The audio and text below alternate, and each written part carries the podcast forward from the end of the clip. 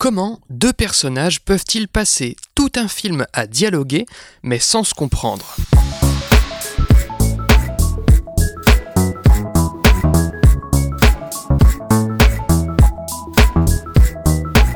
Salut et bienvenue dans ce 73e numéro de Comment c'est raconté, le podcast qui déconstruit les scénarios un dimanche sur quatre. Aujourd'hui, un couple confronte sa routine dans la romance dramatique américano-britannique Les Noces Rebelles, écrite par Justin Hayth, adaptée du livre de Richard Yates, réalisée par Sam Mendes et sortie au cinéma en janvier 2009. Ce sera l'occasion pour nous d'étudier les attitudes qui enveniment les débats entre personnages.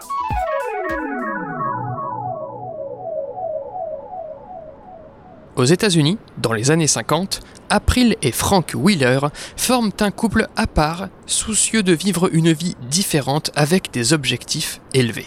En emménageant dans leur belle maison, ils jurent qu'ils ne se laisseront pas envahir par la torpeur ambiante. Pourtant, les Wheeler finissent par vivre l'existence qu'ils redoutaient. Frank a un travail sans intérêt et April, femme au foyer, voit ses rêves d'évasion s'envoler. Décidés à changer de vie, April imagine un plan audacieux pour tout recommencer, quitter leur petite routine confortable dans le Connecticut pour aller vivre à Paris.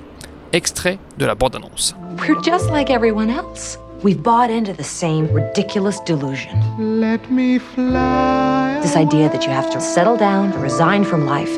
with you. I want to feel things. Really feel them. A man only gets a couple of chances in life. It won't be long before he's sitting around wondering how he got to be second rate.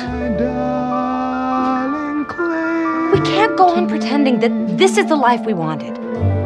I support you, don't I? I work 10 hours a day at a job I can't stand. You don't have to. But I have the backbone not to run away from my responsibilities. Who made these rules anyway? Deux petites choses comme d'habitude avant de commencer. Tout d'abord, je vous rappelle la parution d'un deuxième podcast consacré au scénario que je mène en partenariat avec la Cité européenne des scénaristes. Il s'appelle Et le scénario, j'y discute avec des professionnels de la fiction de leur rapport au scénario et aux scénaristes. Le deuxième numéro, les HMC et le scénario, est disponible donc avec des invités de l'habillage, du maquillage et de la coiffure HMC, ayant bossé sur Les Olympiades, Titane, Le Bureau des légendes, L'Empereur de Paris ou encore Mission Impossible 6. Deuxième chose, pour ne froisser personne, je préviens de suite concernant le film du jour, attention, spoiler.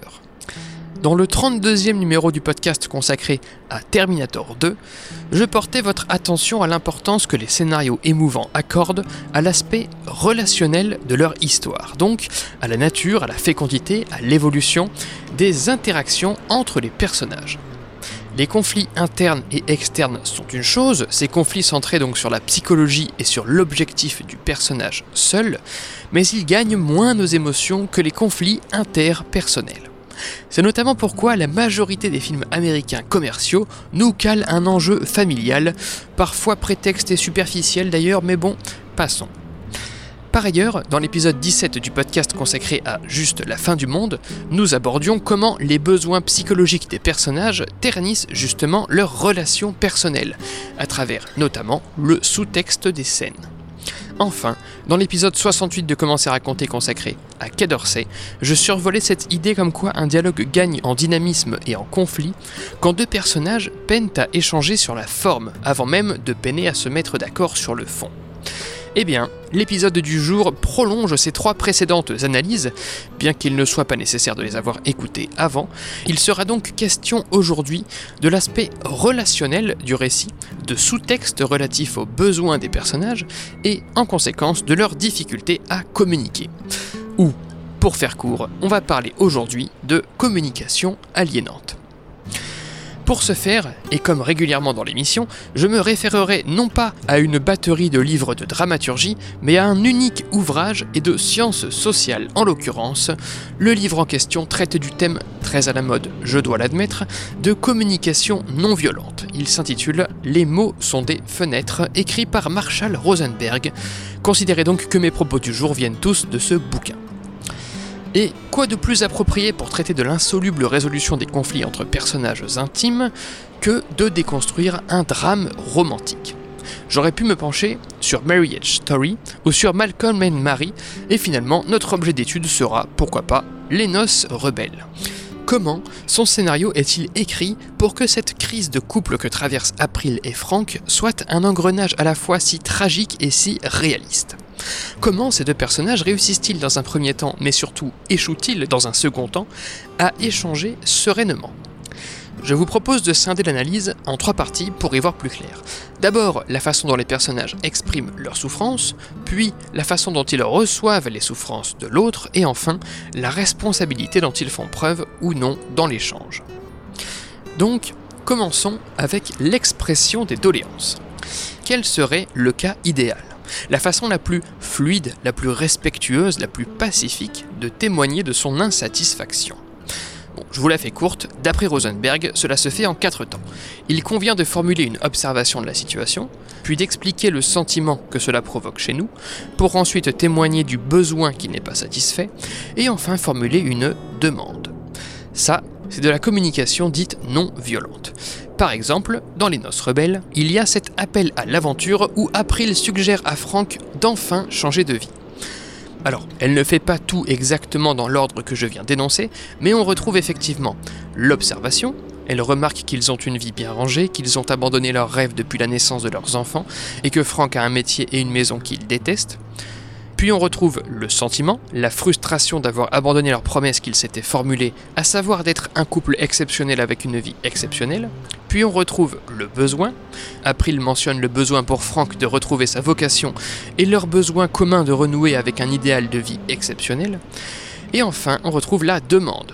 April propose de partir s'installer à Paris avec les enfants je mets de côté la partie argumentaire, celle du pour et du contre, dont on a déjà exploré les approches dans l'épisode du podcast consacré à 12 hommes en colère. Disons que là, dans cette scène, April exprime pacifiquement sa demande, fondée sur une observation, ayant induit un sentiment négatif, lui-même motivé par un besoin non satisfait. Sauf que cette communication non violente n'est pas la norme dans le film. Et j'ai presque envie de dire, d'un point de vue dramaturgique, tant mieux. Tant mieux, car une narration où tout est fluide et pacifique manquera à l'évidence de conflits, mais surtout, tant mieux, car un personnage réaliste, surmené par ses sentiments ou aveuglé par son but ou autre, ne saura pas toujours s'y prendre. Du coup, maintenant qu'on a vu le cas un peu idéal d'expression non violente d'une doléance, jetons un coup d'œil à quelques mauvais comportements, donc intéressants pour le spectateur, qu'un personnage peut adopter. Il y a par exemple celui de confondre une demande avec une exigence. Dans ce cas, le personnage ne propose pas sa solution, mais semble l'imposer, ce qui, à l'évidence, annihile le dialogue.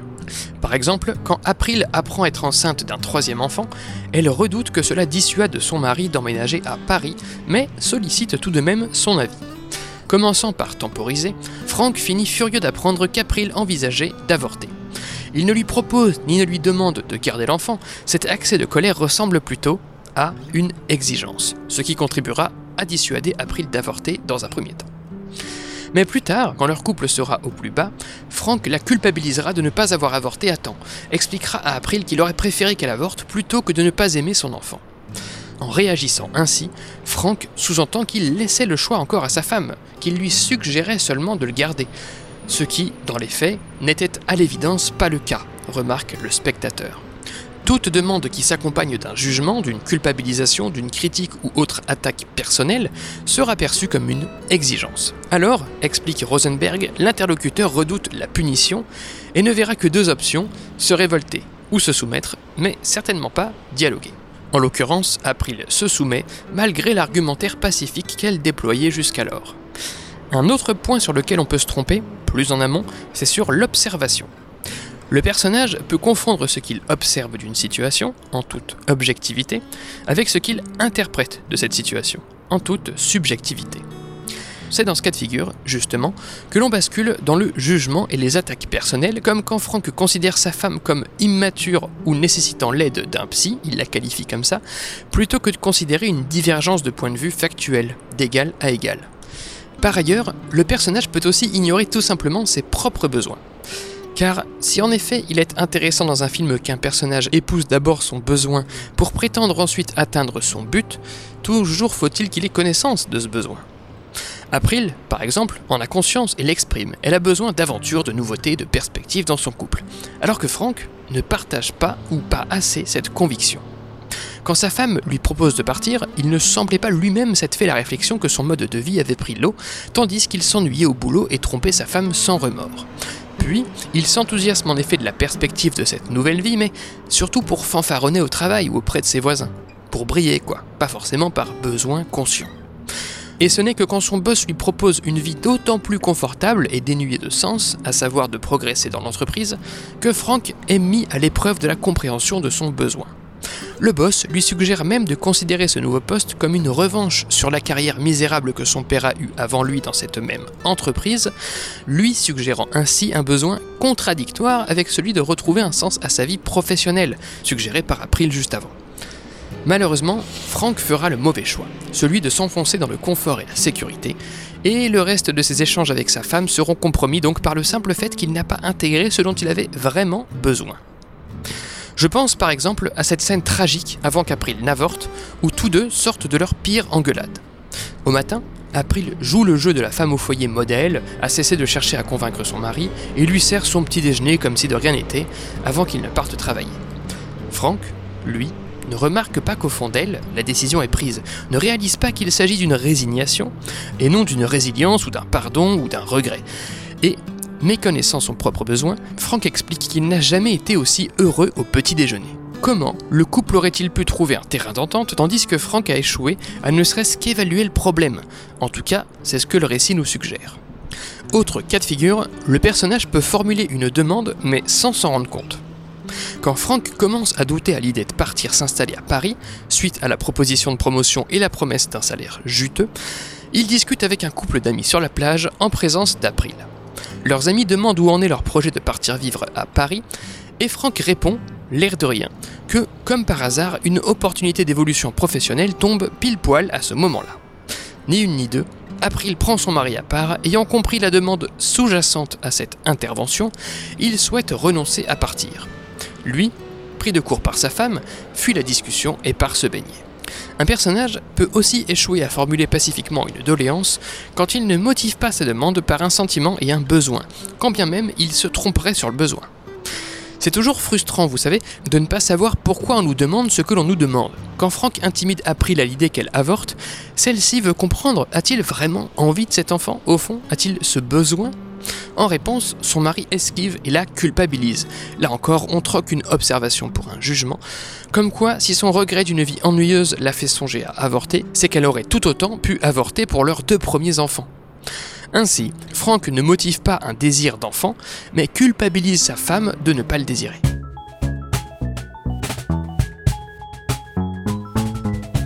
read people that you like um, and try to figure out why you like them. And when you see something or read something you don't like, try to figure out why you don't like that. Be a diagnostician.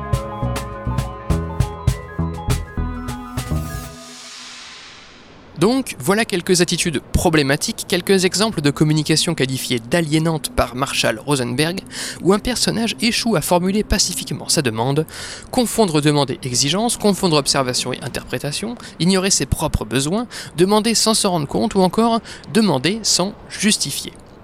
Deuxième partie maintenant, et on va aller plus vite, quelles seraient les mauvaises façons de recevoir les doléances d'autrui? Comment un personnage échoue-t-il à écouter? Cela va un peu plus loin que de juste ne pas couper la parole ou de juste être attentif. Il est question d'empathie. Comment le personnage qui reçoit l'information connecte-t-il émotionnellement avec celui qui l'émet? Un personnage peut échouer à offrir cette qualité de présence quand, par exemple, il se hâte à rassurer ou à donner des conseils. Vers le début des Noces Rebelles, April, alors comédienne, sort d'une représentation de théâtre jugée loupée. Honteuse, elle demande à son mari de renoncer à une soirée entre amis. Puis, ils sont en voiture sur le retour et Frank s'évertue à, justement, rassurer sa femme comme quoi elle était la seule à jouer correctement sur scène, sauf que si April a demandé à rentrer, c'était justement pour se changer les idées, donc passer à autre chose, pas pour être rassuré et remettre ça sur la table. Frank s'est trompé sur le besoin profond d'April à cet instant. En plus de chercher à rassurer ou de donner des conseils, Rosenberg liste comme ça plusieurs obstacles de l'auditeur à une bonne empathie. Surenchérir, moraliser, consoler, clore le sujet, compatir, expliquer, corriger, bref toute intervention hâtive et non sollicitée par la personne qui témoigne de ses sentiments et de ses besoins. Je pense à la scène où April vide son sac à un ami dans un bar et que celui-ci se sent obligé de la rassurer comme quoi, si, son couple serait extraordinaire, ce qu'il, à l'évidence, n'est plus. Ensuite, le personnage qui reçoit les doléances risque parfois d'écouter non pas les besoins de l'autre, mais ce que l'autre penserait de lui. Constater que sa femme ne cherchait pas à être rassurée dans son jeu d'actrice déstabilise Frank au début des Noces Rebelles lorsqu'il la flatte en voiture à la sortie de la pièce de théâtre. Alors, Frank pète un câble, prend les choses personnellement et se lance dans une diatribe virulente comme quoi il n'y peut rien si la pièce est nulle et si sa femme est mauvaise actrice, non seulement il lève le masque car se contredit sur le champ concernant ce qu'il pense vraiment du talent de sa femme, mais surtout, il a pris comme une attaque personnelle le fait qu'April soit juste de mauvaise humeur, alors bah, qu'elle a juste besoin de temps et de silence pour digérer l'échec de la représentation. Frank n'a pas écouté le besoin de sa femme, il a interprété, à tort, ce qu'elle penserait de lui. Et voilà qui met le feu aux poudres, projetant le couple dans une escalade de colère et de violence. De plus, remarque Rosenberg, notre analyse des propos de l'autre reflète en réalité nos propres besoins et sentiments. En réagissant ainsi, Frank exprime malgré lui au spectateur son égocentrisme, en sous-texte. Quand plus tard il taxe April d'irrationnel, il témoigne malgré lui de son aversion au risque de sa peur de s'éloigner de ce qu'il considère comme la norme, comme le rationnel. Derrière les messages intimidants, poursuit Rosenberg, il y a simplement des individus qui prient que l'on satisfasse leurs besoins. Et cela, April l'a bien compris. Elle passe le film à rappeler à son mari qu'il est malheureux dans son travail, que c'est la peur et non l'envie qui le pousse à scléroser leur quotidien. Jusqu'à la dispute décisive où elle quitte physiquement la maison, April se refuse ainsi à prendre personnellement les attaques que son mari lui assène, sans même se rendre compte d'ailleurs. Elle a la sagesse de les prendre pour ce qu'elles sont, des manifestations des peurs de Frank, de ses insécurités, de sa vulnérabilité. Enfin, jusqu'à ce qu'April se résigne finalement.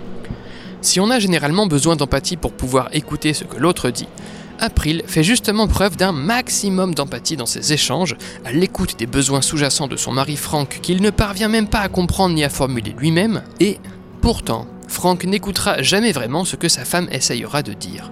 Il croira l'écouter, mais s'écoutera lui ou écoutera son entourage.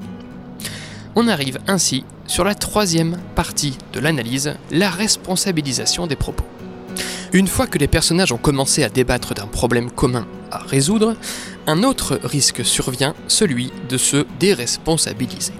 Parce que oui, s'il est question pour chacun, je le rappelle, de témoigner de ses sentiments consécutifs à ses besoins dans l'espoir de trouver un terrain d'entente, le dialogue peut vite dévier vers les sentiments et besoins présumés de personnes extérieures qui n'ont pourtant mais rien à voir avec la choucroute.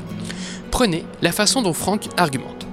Quand il estime finalement que le projet de s'installer à Paris est un enfantillage, il se base sur un principe général, donc sur un il faut, sur un on doit, sur ce que la société jugerait raisonnable ou non.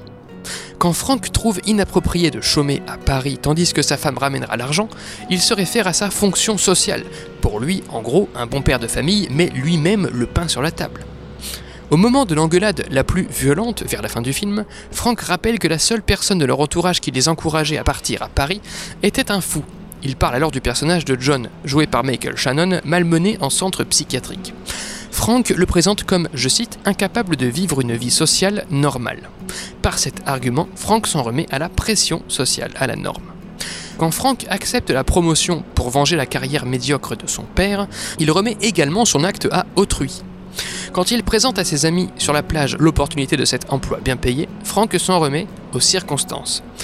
Marshall Rosenberg prévient ainsi dans son livre que l'on a vite fait de se déresponsabiliser de ses demandes, de ses choix, de ses besoins et de ses sentiments.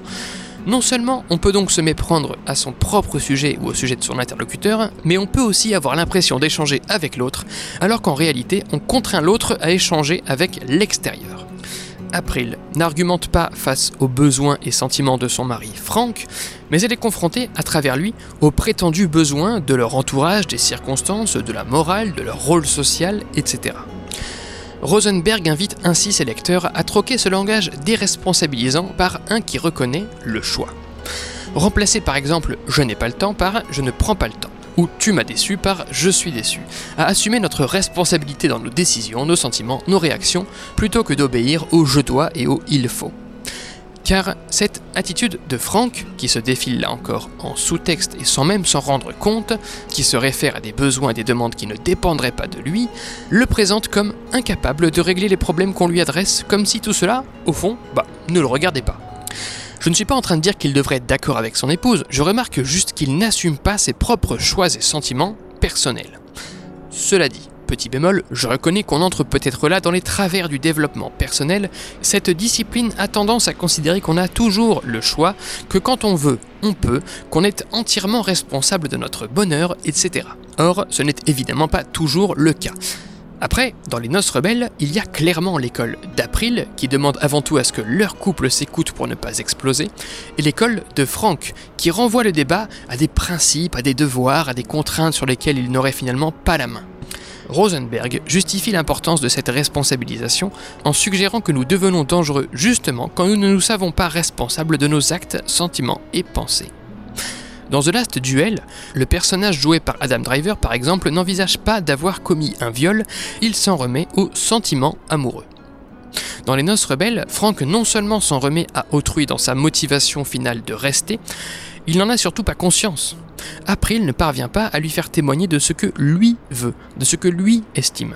C'est cette attitude irresponsable du mari qui empêchera les deux protagonistes de réellement échanger, qui mettra l'avenir de leur couple entre les mains des il faut, des on doit. Du coup, quand une relation ne laisse place ni aux formulations pacifiques de doléances, ni à l'écoute de celle de l'autre, ni à la responsabilisation de ses actes et pensées, que reste-t-il à un personnage comme April comme solution face à l'adversité? Rosenberg suggère l'existence de trois étapes successives de ce qu'elle appelle la libération affective. D'abord, première étape, l'individu est un esclave affectif, autrement dit, il se sent responsable des sentiments de l'autre.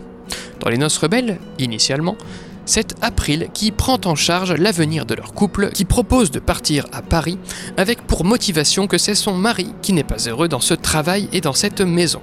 Elle se sent donc responsable des sentiments de son mari, ou du moins elle en prend la responsabilité puisque lui ne le fait pas. Puis, deuxième étape, la colère. April confronte son mari à chaque fois qu'il se déresponsabilise de son choix, elle l'invite à prendre sa part, à s'investir et ne le fera plus à sa place. Enfin, troisième étape, la libération. Aux abords de leur pire joute, April sait qu'elle a fait de son mieux, qu'elle a fait son possible et ne cherche plus à satisfaire les besoins réels de son mari, donc ceux de son couple.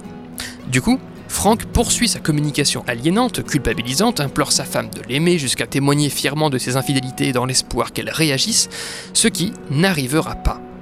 April ne prendra plus rien personnellement. Elle sera en paix avec l'absence d'amour qu'il se porte finalement, résignée à l'idée que Frank se responsabilise et il pourra crier autant qu'il veut. Voilà pour aujourd'hui, j'ai conscience que la puissance de ce film ne réside pas dans la seule difficulté des personnages à témoigner de leur mal-être à l'autre, je trouvais juste intéressant de braquer les projecteurs là-dessus. Non pas qu'un scénariste va plaquer bêtement ces quelques attitudes aliénantes de communication dans ses personnages, je trouvais intéressant de constater, plus largement, combien la méprise que ces personnages ont de leurs propres besoins, sentiments, demandes et observations permet de composer une infinité de sous-textes poignants, variés et surtout progressifs. Car dans ce type d'histoire où deux personnes initialement intimes finissent par se hurler dessus et jeter des objets, on se demande souvent comment on en est arrivé là? Comme si la violence était apparue d'un coup. Or, je terminerai sur cette prévention de Marshall Rosenberg, c'est la violence passive, celle de la communication aliénante, qui alimente le feu de la violence physique.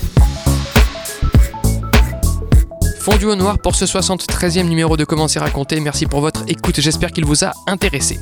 Retrouvez la source de cet épisode et tous les liens du podcast dans la description et sur ccrpodcast.fr dont Facebook, Insta, SoundCloud, Spotify, tout ça, mais encore et surtout Apple Podcast. Pour ce dernier, je vous invite à laisser 5 étoiles et un commentaire, c'est très important pour le référencement du podcast. Podcast dont l'habillage musical était signé Rémi Le Sueur, je le rappelle, et le Tri Hepta Compta remercie. N'oubliez pas qu'une retranscription de chaque numéro de Comment c'est raconté est disponible sur Medium pour pouvoir lire les analyses à tête reposée. Je m'appelle Baptiste Rambaud, disponible sur Twitter pour répondre à vos questions, à vos réactions. Et vous donne rendez-vous donc dans 4 semaines pour la 74e séance. Ciao